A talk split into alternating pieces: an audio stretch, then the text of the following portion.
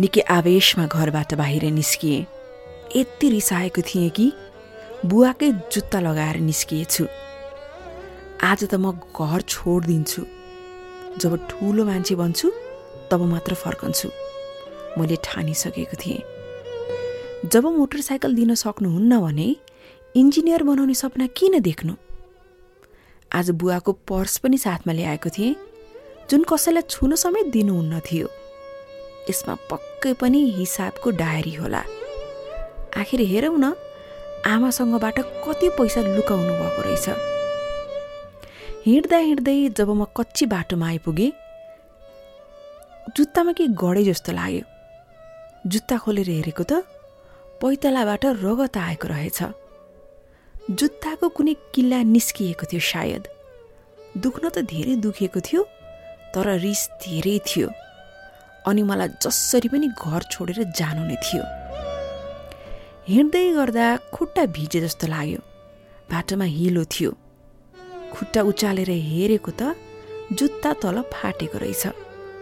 जसो तसो अप्ठ्यारो गर्दै बस स्टपसम्म हिँडेँ। एक घन्टा बाँकी रहेछ अर्को बस आउनको लागि। यसो सोचे यो पर्सभित्र के के छ हेर्नु पर्यो अब। पर्स खोलेको त एउटा बिल देखेँ। ल्यापटपको लागि चालिस हजार उधारो लिएको। तर ल्यापटप त मसँग छ। एउटा सानो कागज पनि भेटे। अफिसमा सबैले आफ्नो के गर्न मन लाग्ने सौक के के हुन् भनेर लेखेका रहेछन्। बुवाको सौक चाहिँ राम्रो जुत्ता लगाउने। ओह राम्रो जुत्ता लगाउने? तर उहाँको जुत्ता त आमाले बुवाको तलब आउने बित्तिकै भन्नुहुन्थ्यो नयाँ जुत्ता किन्न पर्यो यो पटक। तर हरेक पटक बुवा भन्नुहुन्थ्यो छ महिना अझै चल्छ। बल्ल बुझे कति चल्छ? तेस्रो कागज पुरानो स्कुटर दिनु एक्सचेन्जमा नयाँ मोटर बाइक लानु। यो पढ्ने बित्तिकै मेरो दिमाग घुम्यो। बुवाको स्कुटर लौन मेरो मुटु नै चस्सो घोच्यो घरतिर दौडिएँ। यो पटक खुट्टाको पीडा महसुस नै भएको थिएन। म पुग्दा न बुवा हुनुहुन्थ्यो न त घरमा स्कुटर नै थियो। मैले बुझिहालेँ र त्यो पसलमा दौडिएँ। बुवा त्यहीँ हुनुहुन्थ्यो। उहाँलाई बेसबारी अँगालो हालेँ र आँसुले उहाँको काँध नै भिजाइदिएँ। अह चाहिँदैन बुवा। मलाई यो नयाँ मोटर बाइक चाहिँदैन। बरु तपाईँ नयाँ जुत्ता किन्नु। अब मलाई सफल भन्नु छ। त्यो पनि तपाईँकै तरिकाले।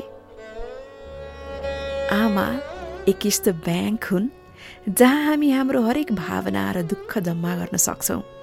र बुवा यस्तो क्रेडिट कार्ड जोसँग ब्यालेन्स नहुँदा नहुँदै पनि हाम्रो सपना पुरा गर्न कोसिस गर्नुहुन्छ। सोच्नुहोस् त। खल्ती रित्तो हुँदाहुँदै पनि उहाँले कहिले पनि हामीले भनेको कुरा अस्वीकार गर्नुहुन्न हाम्रो बुवा।